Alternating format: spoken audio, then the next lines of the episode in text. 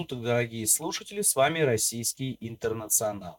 Мы начинаем первый сезон наших подкастов. Тот, кто слушает сейчас этот подкаст, вряд ли находится на необитаемом острове, а значит видит, что сейчас творится в мире. В первом сезоне мы поговорим с вами о предысториях данного конфликта, ведь корни всего этого уходят далеко в прошлое. Приятного прослушивания, надеюсь, будет о чем подумать.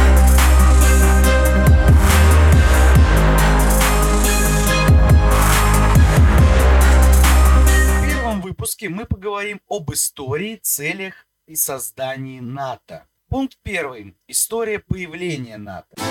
1945 год. Кончилась Вторая мировая война.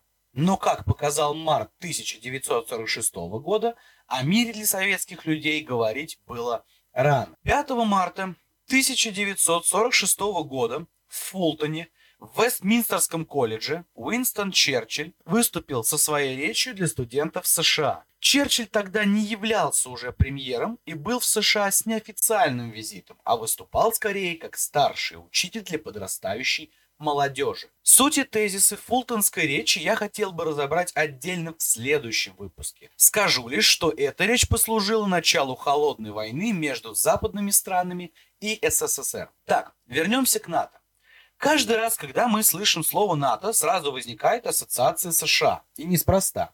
Но, удивительно, создали альянс как раз таки не они. Предком НАТО стал так называемый Брюссельский пакт 1948 года.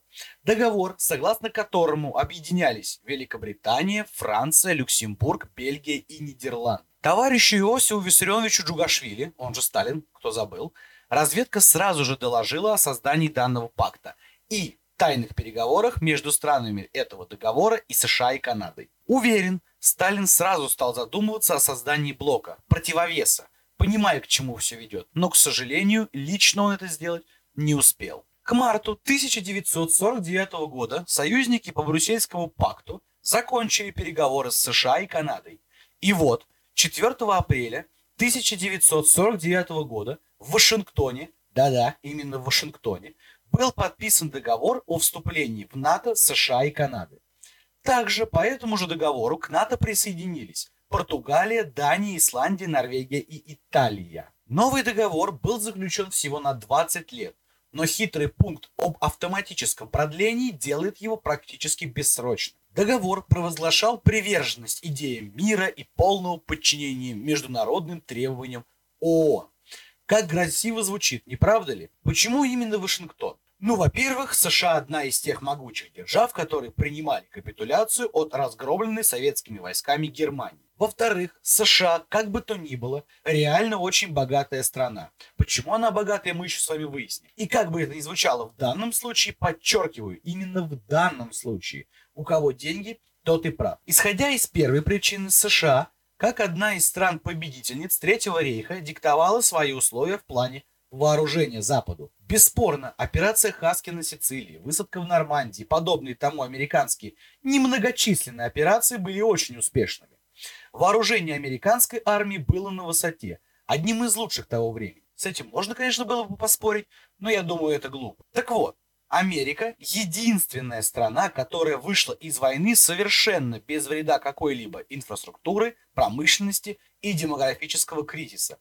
Ведь второй фронт они открыли лишь в 1943 году, когда коренной перелом в войне уже случился. Раз страна, участвовавшая в войне, вышла из воды с сухими ногами, значит ее вооружение – одно из лучших в мире. Поскольку так, то Пиндосия, обладающая лучшим вооружением в мире, может его поставлять другим странам, дабы себя защитить. И ой, как же так совпало, что одно из положений членства в НАТО является полное перевооружение государства под единый стандарт вооружения. Помним, да? У кого деньги, тот и прав. Вот США и подсадила всех на свое собственное оружие и с огромным удовольствием продает свой товар за океан. И, наконец, третья причина, самая любопытная и самая дебильная. Я понимаю, что для любых нормальных и адекватных людей это прозвучит дико, но так оно и есть. Для самих американцев, подчеркиваю. Попробуйте представить. США свято верят и оберегают свою демократию. Они считают, что демократия, гарантия прав и свобод очень важны для человека. Опять же, звучит на самом деле это круто. И звучало бы оно круто, и прекрасно, и хорошо, если не одно «но». Но!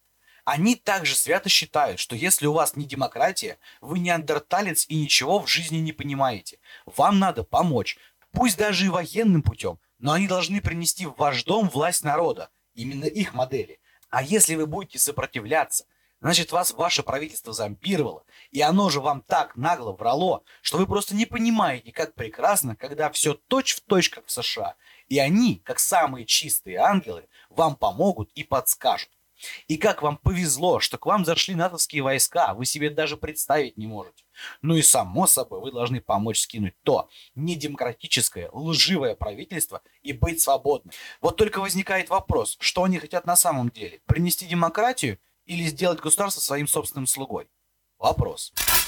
Пункт 2. Расширение НАТО. Согласно 10 статье Североатлантического договора предусматривается практически перманентное расширение блока. Любое государство в любой части мира может подать заявку на участие в блоке. Заявка будет рассмотрена и в случае положительного решения и соответствия требованиям НАТО государство-заявитель будет принято в альянс. К настоящему времени, со дня создания, в 1949 году НАТО расширялось уже 7 раз.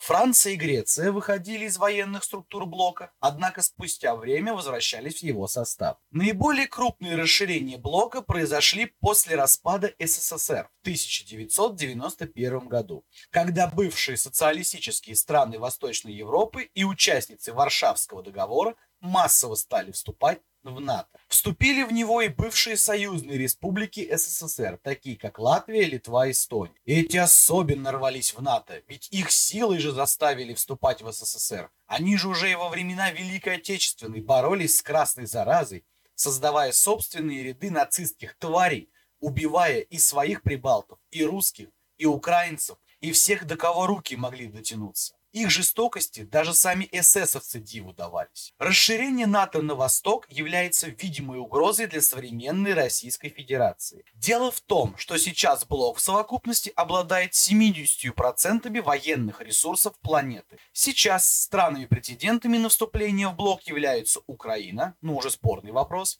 Грузия, законченный вопрос, Македония и Босния и Герцеговина. Третий пункт – экспансия НАТО. Пока был жив Союз Советских Социалистических Республик, НАТО сильно свой петушиный клюв не открывало и открыто в локальные конфликты мира не вмешивалось. Но, как говорится, кошка с дома, мышки в пляс. В 1991 году при безусловной крайней капле Михаила Сергеевича Мечного распался Советский Союз. И вот тут НАТО показали свою истинную пи ЛГБТшную сущность. Войска НАТО приняли участие в следующих конфликтах. В войне против Ирака в Кувейте и на территории Ирака в 1991 году под эгидой ООН. В войнах на территории бывшей Югославии. Босния и Герцеговина 1995-2004.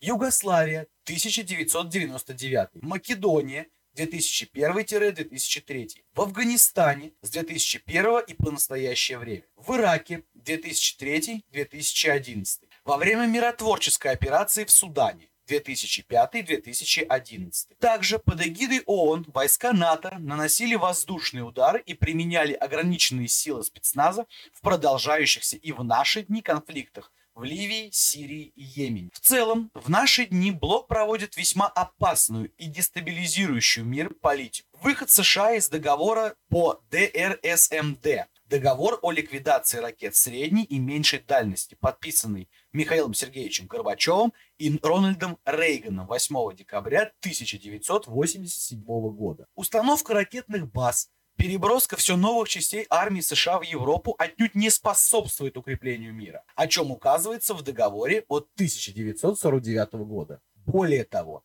сейчас существует мнение, что основной целью НАТО является, как и в прежние годы, сдерживание в кавычках агрессии с Востока. Только теперь уже вместо СССР как угроза воспринимается современная Россия.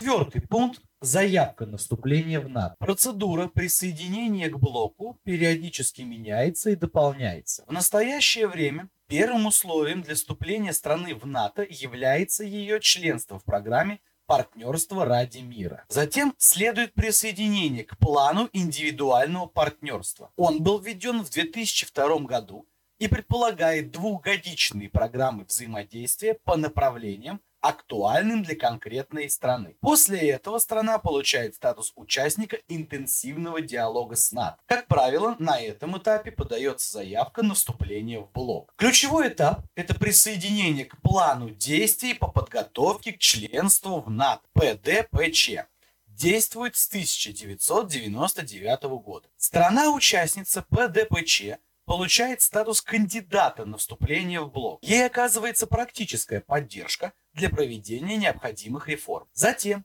обычно на саммите Альянса, страна-кандидат получает приглашение к присоединению. После этого организуются два раунда переговоров между экспертами НАТО и представителями вступающей страны, в ходе которых обсуждаются политические, правовые и военные обязательства, которые берет на себя кандидат. В частности, пост министра обороны должны занимать гражданские лица.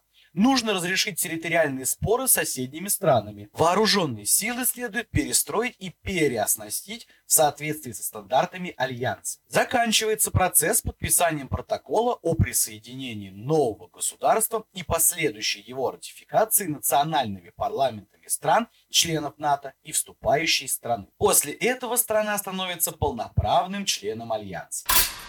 Пункт 5. Позиция России по расширению НАТО. Россия неоднократно высказывалась против расширения НАТО на восток, считая, что этот процесс привел к росту напряженности в Европе. По оценке российских военных, прием в НАТО новых членов влечет сокращение периода стратегического развертывания войск Альянса, а у России уменьшается время для приведения своих сил в боевую готовность. Президент России Владимир Путин в 2014 году во время прямой линии заявил, что, цитата, когда инфраструктура военного блока подвигается к нашим границам, то это вызывает у нас определенные опасения и вопросы. Россия должна предпринимать какие-то ответные шаги, и в этом нам тоже никто не может отказать. 12 мая 2015 года постоянное представительство РФ при НАТО опубликовало анализ отношений РФ с Альянсом под заголовком «Россия-НАТО мифы и факт, в котором отмечается, что расширение НАТО на восток прошло вопреки обещаниям, данным западными руководителями, в частности канцлером ФРГ